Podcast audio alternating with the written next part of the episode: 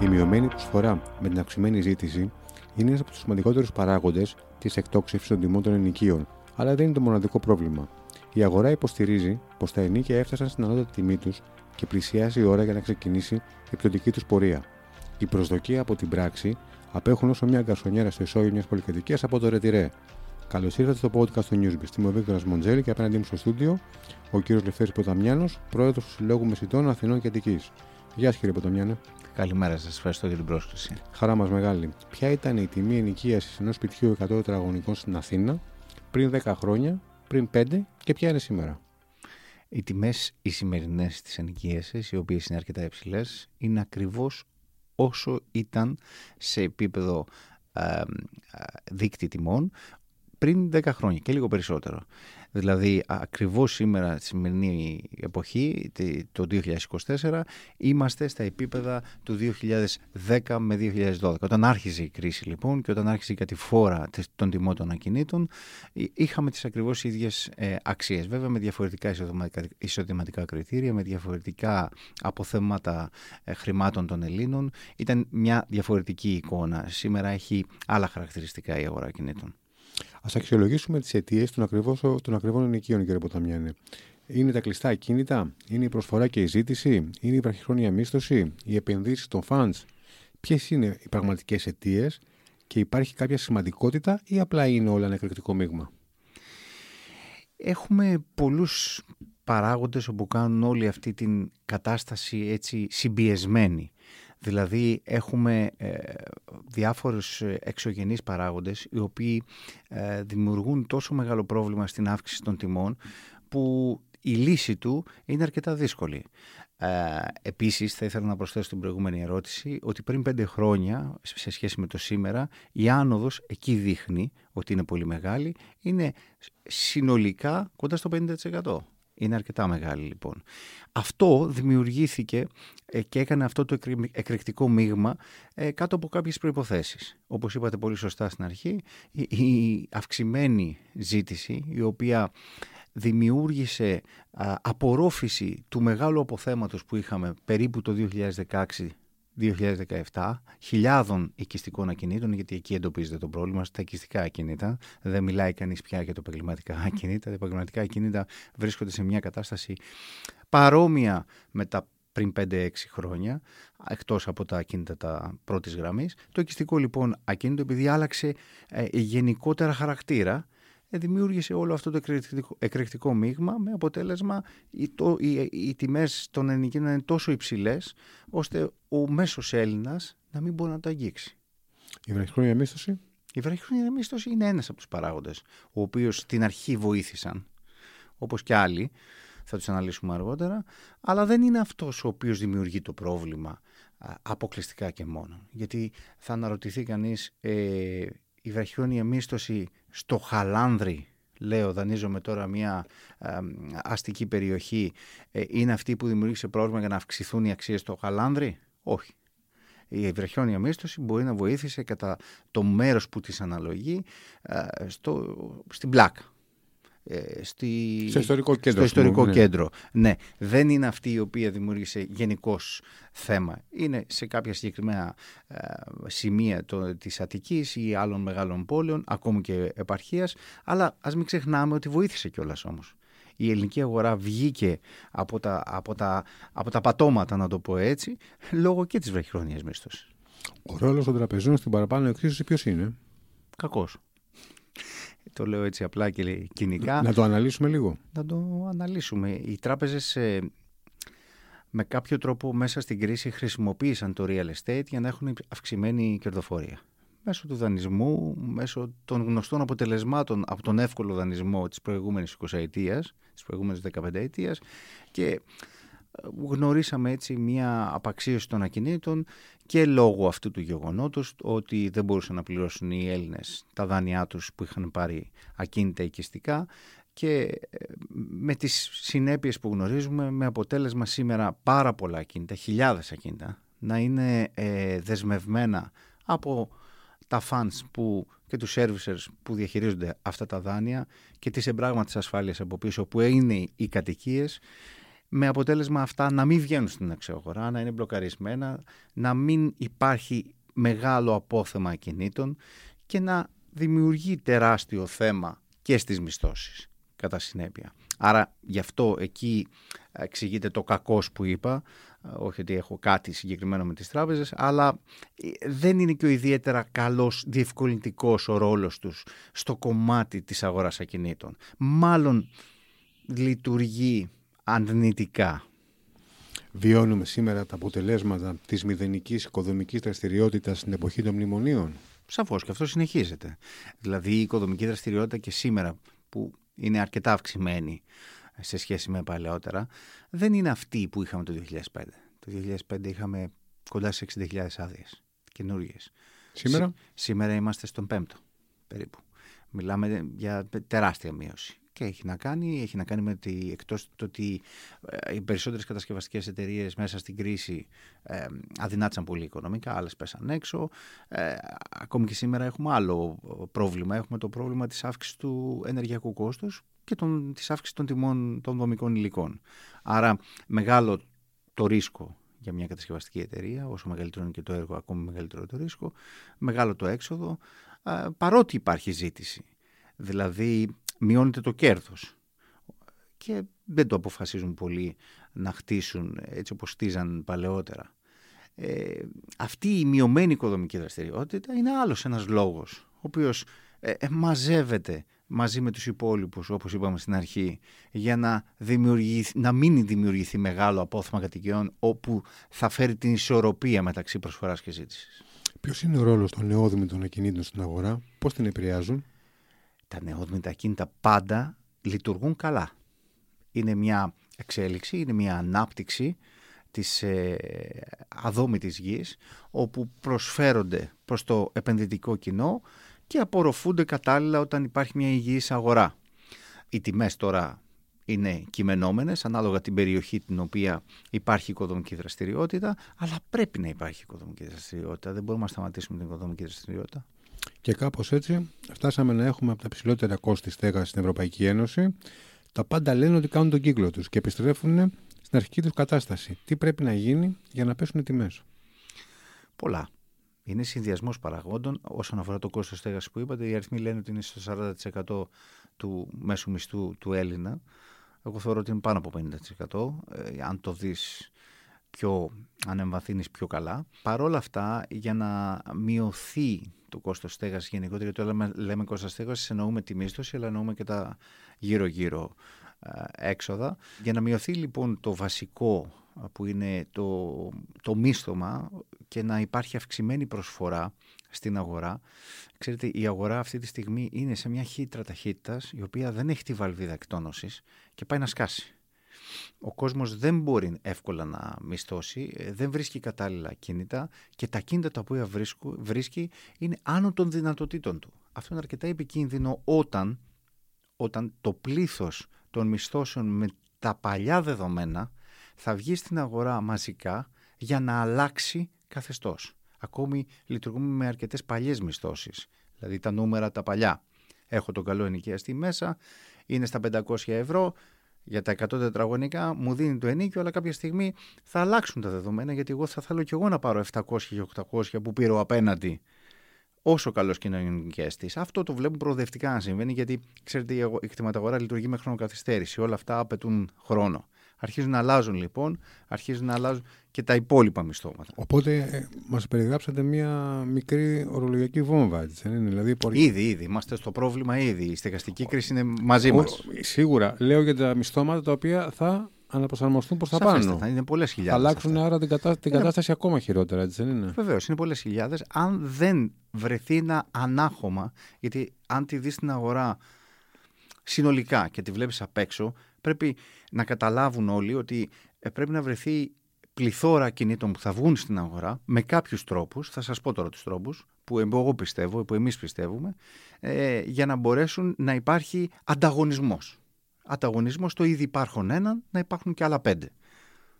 Παράδειγμα, ξεκινάμε από τα μικρά.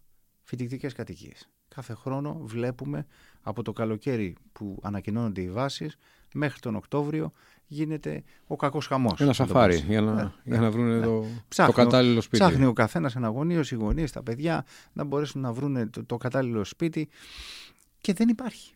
Το μικρό σπίτι ούτε στα αστικά κέντρα υπάρχει που συγκεντρώνουν οι περισσότεροι φοιτητές, ούτε στην περιφέρεια. Ε, δεν πρέπει να ανακαινιστούν οι ήδη υπάρχουσες φοιτητικές κατοικίες και να φτιαχτούν καινούργιες. Άρα θα υπάρξει μια αποσυμφόρηση στην πόλη, αυτό λέτε, δεν είναι; Σαφώς. Μπορούν, είχε ανακοινωθεί ένα πρόγραμμα ότι θα χτιστούν 9.000 φοιτητικές κατοικίες. Δεν τις είδαμε ακόμα. Υπάρχει περιουσία του δημοσίου όπου μπορούν εκεί να κατασκευαστούν.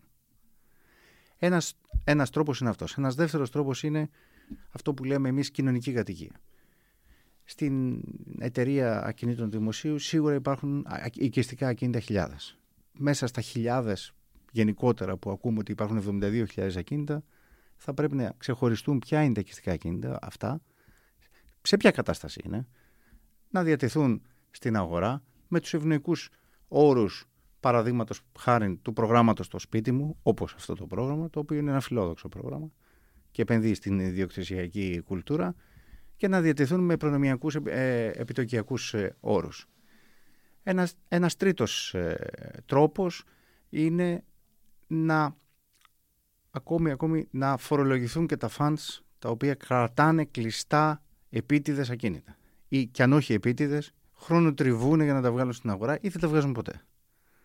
Είναι χιλιάδες τα κίνητα αυτά που σας είπα πριν, που έχουν μπλοκαριστεί είτε από κατασχέσεις, είτε από δεσμεύσεις, είτε από, έχουν πάρθει από πληστηριασμού. Υπάρχουν πολλά. Ακόμη και σε περιοχές του κέντρου, οι οποίες είναι αρκετά διάσημες. Υπάρχουν λοιπόν τρόποι οι οποίοι πρέπει να λειτουργήσουν συνδυαστικά και ταυτόχρονα για να αποδώσουν από σήμερα που μιλάμε σε δύο χρόνια μετά.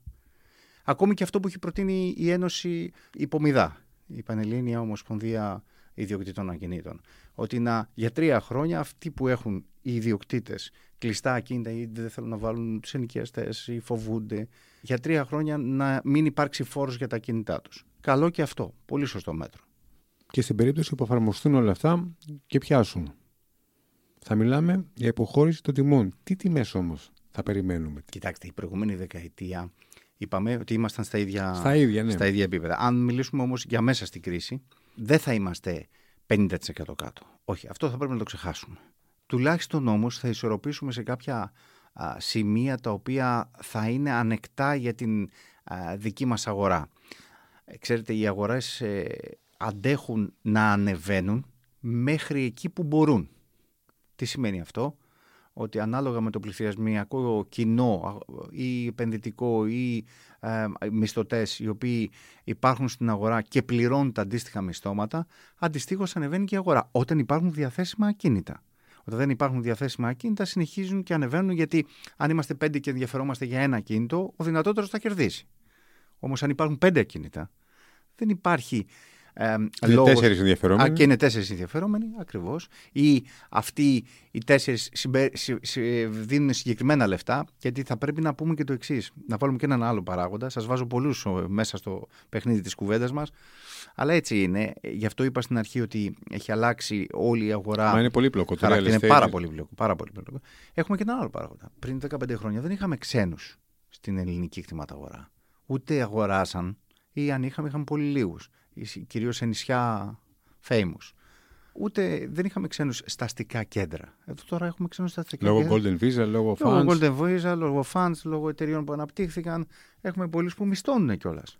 Υπάρχουν και που μισθώνουν. Ή που αγοράζουν για να τα βάλουν στη βραχυχρόνια μίσθωση ή να το δουν επενδυτικά. Υπάρχουν διάφορα μοντέλα έτσι, διοκτησιακά.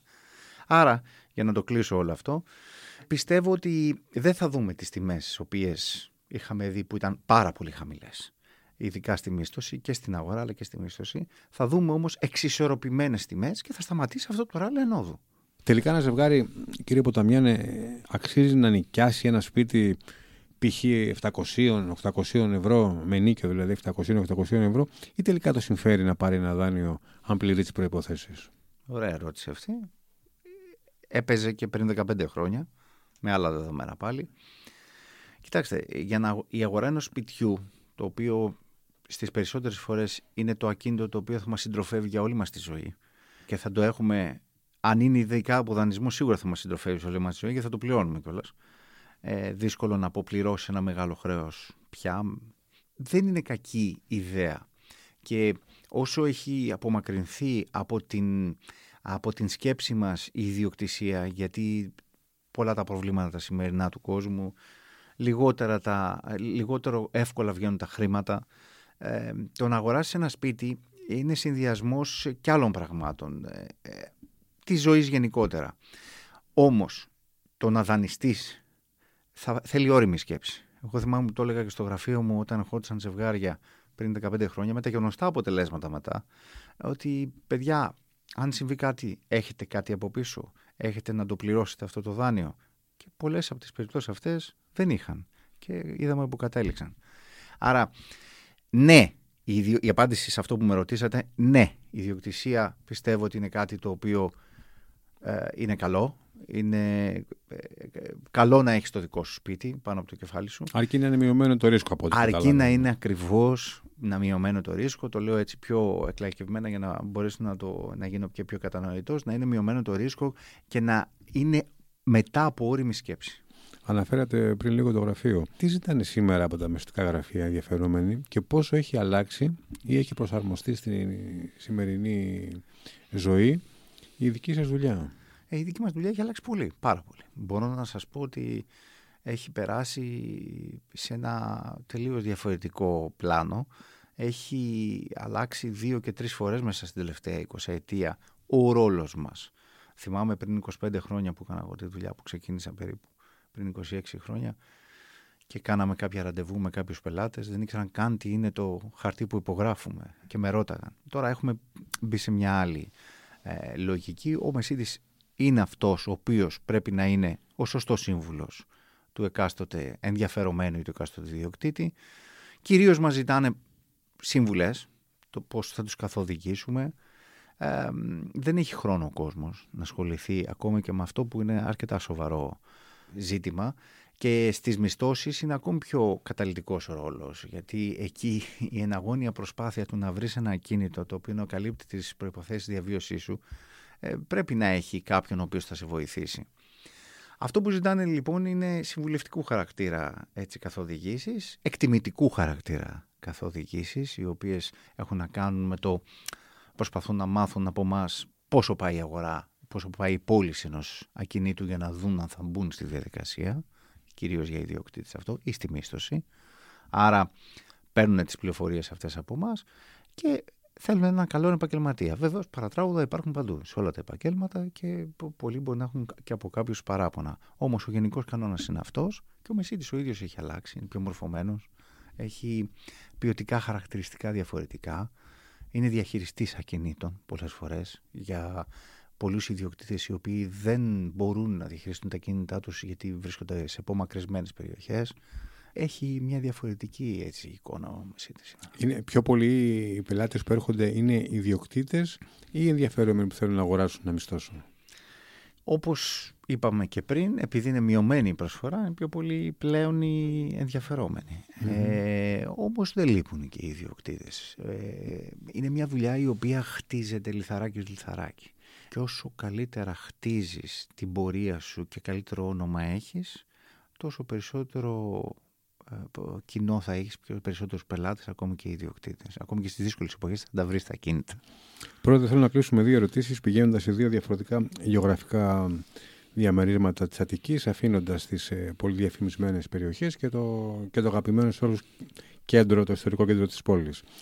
Παράδειγμα, στο Πόρτο Ράφτη, τη Ραφίνα, μπορεί ένα ζευγάρι ή μια οικογένεια να βρει σπίτι σε φυσιολογική τιμή; Σίγουρα οι περιοχές οι οποίες δεν είναι τόσο πολύ στο κέντρο των Αθηνών ή στα νότια προάστια, γιατί αυτές είναι οι δύο περιοχές οι ευρύτερε που παίξανε πολύ μέσα στην άνοδο τώρα και όχι τόσο τα βόρεια προάστια, είναι καλύτερα από άποψη τιμών. Δηλαδή, μεσοσταθμικά δεν ανέβηκαν αυτό το 40-50%, ανέβηκαν στο 20-30%.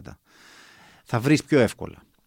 Όμως, ανεξάρτητα από αυτό, το που είναι η δουλειά σου παίζει ένα μεγάλο ρόλο. Διότι μπορεί να βρει καλύτερη τιμή και στη μίσθωση και στην αγορά. Αλλά είναι τόσο μακριά η δουλειά σου που να το πληρώνεις σε, Τα κόστη σε, είναι σε μία- τα μεταφορικά. κόστη είναι μία ή Αυτό άλλη. το έζησα προσωπικά γιατί έμενα για πολλά χρόνια εκτός Αττικής και η δουλειά μου ήταν στο κέντρο. Οπότε το πληρώνεις κάπου αλλού. Και με τα μεταφορικά τα οποία δεν είναι παντού τα- το ίδιο εύκολα, θα το πληρώσεις κάπου αλλού. Κοίταγα πριν, ε, πριν βρεθούμε για το σημερινό podcast στα στοιχεία και διαπίστωσα ότι Νίκαια, Ρέντις και Πέραμα μαζί και το Εγάλεο αποτελούν τις περιοχές που παρουσιάζουν τις χαμηλότερες τιμές ανά τετραγωνικό μέτρο εντός Αττικής. Η ερώτηση είναι, εκεί αξίζει κάποιος να επενδύσει, να αγοράσει σπίτι με σκοπό να το δει όμως ως επένδυση για τα επόμενα 10-15 χρόνια να το πουλήσει; Εξαρτάται πόσο άμεσα θέλεις ε, να πάρεις το κέρδος σου. Είπατε μια 15 ετία. Πάντα τα κίνητα πρέπει να τα βλέπεις μακροπρόθεσμα. Δεν είναι για τον επόμενο μήνα πήρα τώρα κάτι και το πούλησα μετά. Είναι τελείως λάθος λογική αυτή και οδηγεί σε, σε κακά αποτελέσματα. Οι παρεξηγημένες περιοχές, όλα αυτές που αναφέρατε, που όμως, ειδικά δύο-τρεις από αυτές που αναφέρατε, έχουν μέλλον. Και έχουν μέλλον ειδικά στο κομμάτι της υπεραξίας και τώρα που έχουν μείνει στις 250.000 από την Golden Visa και δεν μπήκαν στη λογική του 500, αφέθηκαν απ' έξω, με μία στροφή των Κινέζων που αγοράζουν τώρα για Golden Visa προς τα εκεί. Ξέρουμε ότι Πειραιάς και άλλες περιοχές από εκεί Στα τώρα περίχωρα του αρχίζουν, αρχίζουν και δουλεύουν πάρα πολύ. Άρα, α- άρα αυτές οι τέσσερις περιοχές, Νίκαια, Ρέντι, Πέραμα και Γάλλο, μπορεί να σταματήσουν, γιατί το θέσατε πολύ ωραία, να σταματήσουν κάποια στιγμή να είναι παρεξηγημένες. Σε ό,τι Όλα- αφορά την αγορά κινήτων. Όλα αυτά παίζουν συνδυαστικά και, και με άλλους παράγοντες, με έργα υποδομής, με το τι κάνει η τοπική αυτοδιοίκηση για την πόλη της, ε, γιατί δεν αρκεί μόνο το να φέρει λεφτά ο ξένος παράγοντας να αγοραστούν ακίνητα τα οποία μπορεί να είναι και ευκαιριακές επενδύσεις γιατί μετά από πέντε χρόνια μπορεί να ξαναπουληθούν ε, έχει να κάνει και με το γενικότερη όψη κάθε πόλης και κατά πόσον ε, προσελκύει επενδυτικό ενδιαφέρον. Ναι, περαξημένες περιοχές γιατί είχαν και άλλα προβλήματα. Γενικότερα πρέπει να δει και το κράτος όλη αυτή τη συλλογιστική. Πρέπει να μεταφερθούν και αρκετές αρμοδιότητες στην τοπική αυτοδιοίκηση για να προσέχουν την πόλη καλύτερα. Ας δούμε ένα παράδειγμα, το Περιστέρι. Εξαιρετική πόλη. Πολύ καλό έργο, χωρίς να τους ξέρω καν τους ανθρώπους, δεν κάνω διαφήμιση. Αν έρθει τώρα και η επένδυση στο Περιστέρι που έρχεται, που είναι από τις περιοχές οι οποίες μένουν στις 250.000, αν δεν κάνω λάθος, θα, θα μείνει εκεί η επένδυση, θα μείνουν οι τιμές ψηλά. Πρώτα, ευχαριστούμε πολύ. Εγώ ευχαριστώ.